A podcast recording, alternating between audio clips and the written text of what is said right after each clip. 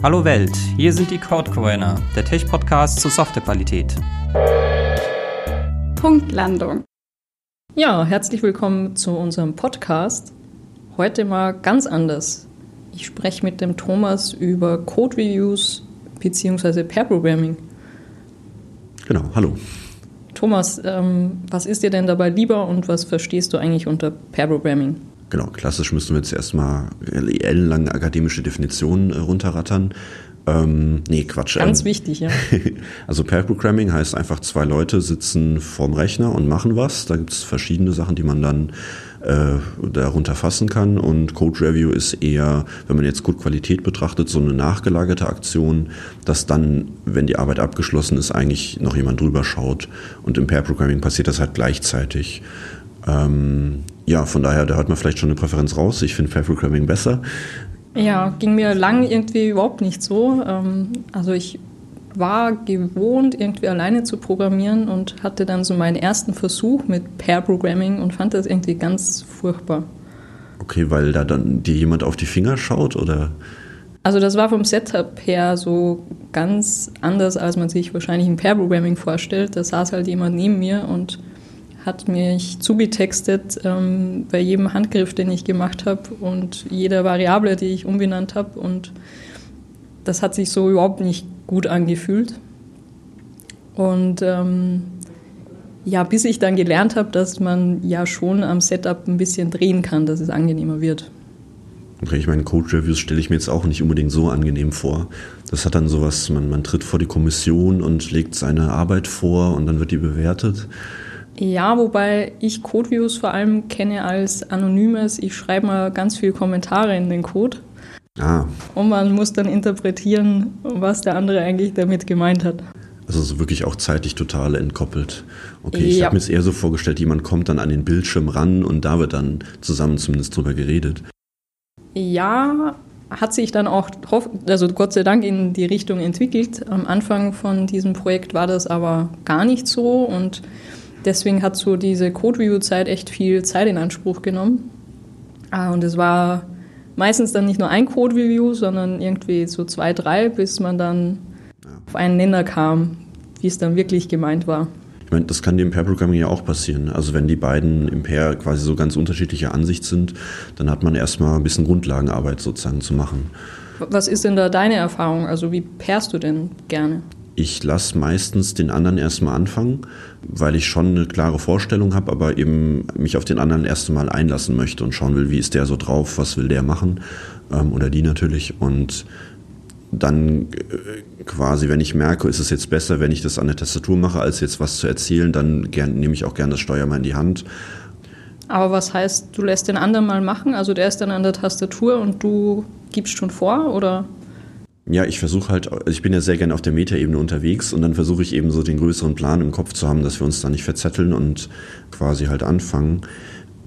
Ich kenne dieses, diese Analogie, dass man sagt Driver Navigator, so ein bisschen aus einer Rallye-Fahrt, dass der eine halt äh, am Steuer sitzt und natürlich quasi die konkrete Sache vorgibt. Und ich als Navigator werde in dem Fall dann halt eher mit dem Plan der Strecke äh, nebendran als Beifahrer und das finde ich eigentlich ganz nett, so dass ich es auch beitrage, aber auf einem anderen Level. Anders als bei der Rallye muss man natürlich dann häufiger wechseln, weil sonst ist es eben so, dass der eine den anderen kontrolliert. Und ich habe immer das Feedback aus den Pairs bekommen, dass ich halt sozusagen sehr geduldig bin und eben dann nicht gleich in die Tastatur greife, also quasi ins Lenkrad greife, weil das ja eben auch gefährlich sein kann. Und das ist eigentlich ganz nett. Und wir kommen dann oft auch immer in so Diskussionen, wo man eigentlich gleichwertig diskutiert, dass es gar nicht so einen Unterschied macht. Und genauso diese Diskussion fehlen mir halt im Code Review. Also da hatte ich eher den Eindruck, dass es dann, also man kann zwar durchaus noch Feedback geben, aber das ist irgendwie auf einem niedrigeren Level. Also da ist mir zumindest persönlich nicht groß vorgekommen, dass jetzt nochmal ein Design komplett umgestellt wurde zum Beispiel. Und im Pair Programming entwickelt man das halt gleichzeitig, das, dieses Design. Und weil dann schon mal vier Augen, also vier Augen draufgeschaut haben, ist es dann auch wahrscheinlich schon mal ein besseres Design. Also definitiv, meine Meinung hat sich da mittlerweile auch zum Glück ähm, gewandelt. Für mich war so der Durchbruch, was du eben gerade erwähnt hast, okay, mal per Timebox. Also das hat tatsächlich auch mit dem Kollegen dann schon geholfen, einfach eine Timebox setzen und dann wechseln und dazwischen auch mal Pausen zu haben. bis wir uns dann quasi aufeinander eingegroovt haben und man so dann wusste, okay, ähm, mhm. wie tickt der eigentlich und welche. Äh, mir ist es ja schon passiert, man ähm, trifft dann eben auf so ein Pair, was so eine total eigenwillige Art vielleicht hat zu programmieren. Okay. Also zum Beispiel irgendwie vor jeder lokalen Variable ein Final zu setzen. Ähm, und da muss man eben schauen, dass man jetzt nicht auf Metaebenen dann äh, ständig rumdiskutiert, sondern tatsächlich auch Code produziert und den anderen auch einfach mal annehmen und versuchen, sich jetzt auf ähm, das fachliche Tun zu konzentrieren. Zugleich fand ich es dann aber natürlich auch spannend an irgendeinem Punkt, gerade wenn man diese Pause macht und den Break, einfach mal zu, drüber zu diskutieren, hey, wieso programmierst du gerade so, ähm, ja. Wie du programmierst? Also was ist so der Hintergrund davon? Okay, verstehe, ja. Also ich habe auch mal gehört, dass man sagt, wenn es quasi im Pair funktioniert, dann ist es eine gute Voraussetzung, dass es auch im ganzen Team funktioniert.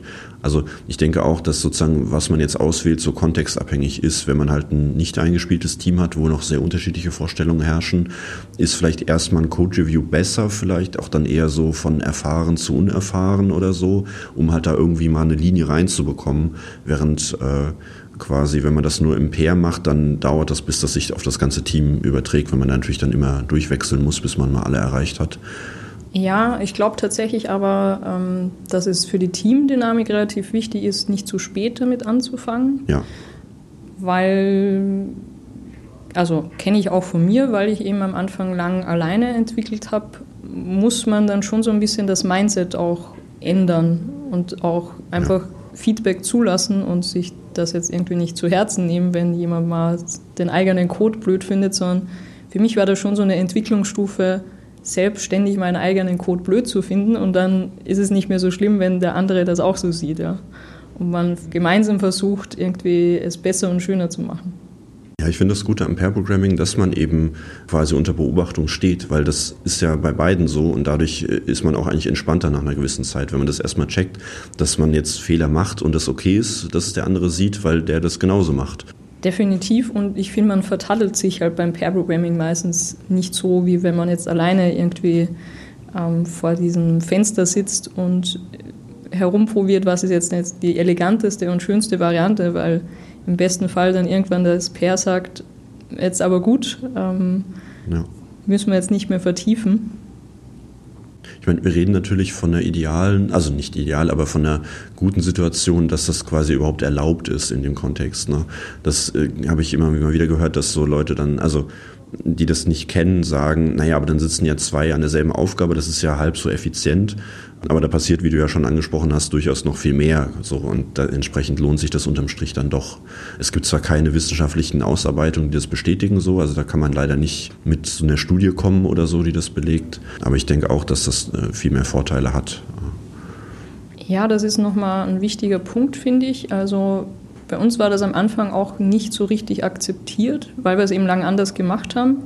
Und da hat sich halt, keine Ahnung, sechs Entwickler auf sechs Stories gestürzt. Hm.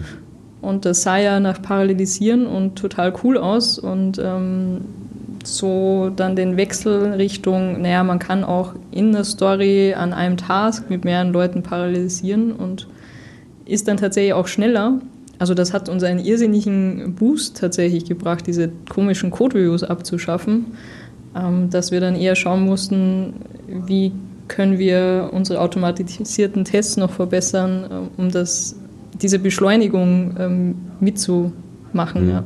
Ja, ich habe auch den Eindruck, also ich hatte manchmal den Eindruck, dass, weil das so eine nachgelagerte Tätigkeit ist, so ein Code-Review, dass es dann auch zu Verzögerungen kommt. Also dann ist gerade keiner da, der ein Review machen kann und man macht schon mal was anderes weiter, muss sich erst wieder reindenken und so.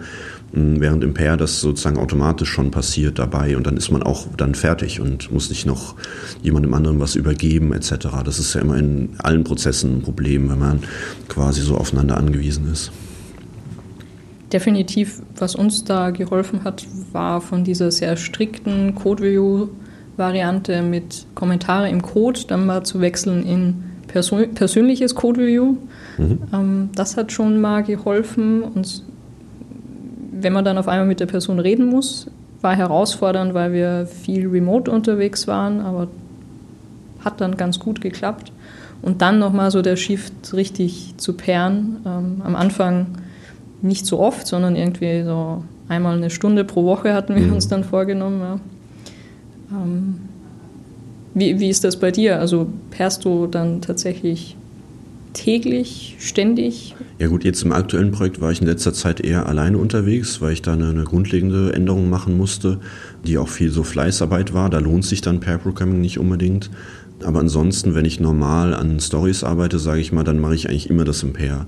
Also ich, ich fühle mich fast schon verloren, wenn ich alleine da irgendwas anfange. Und ich bin auch lieber quasi mit jemand anderes zusammen, mit dem ich dann auch reden kann. Genau, aber es ist halt, es ist halt koordinatorischer Aufwand, den man halt dann treiben muss. Man kann halt nicht immer sofort loslegen. Das ist so ein bisschen nervig. Genau, aber insofern, also ist für mich eigentlich Pair Programming so der, der Standardmodus, wie man entwickelt schon. Ich hatte eben noch einen Punkt, der bezog sich auf die Effizienz, glaube ich. Also, aber ich krieg's gerade nicht mehr zusammen. Also müssen wir mal schauen. Vielleicht äh, später nochmal. Oder in einer anderen Folge. Genau.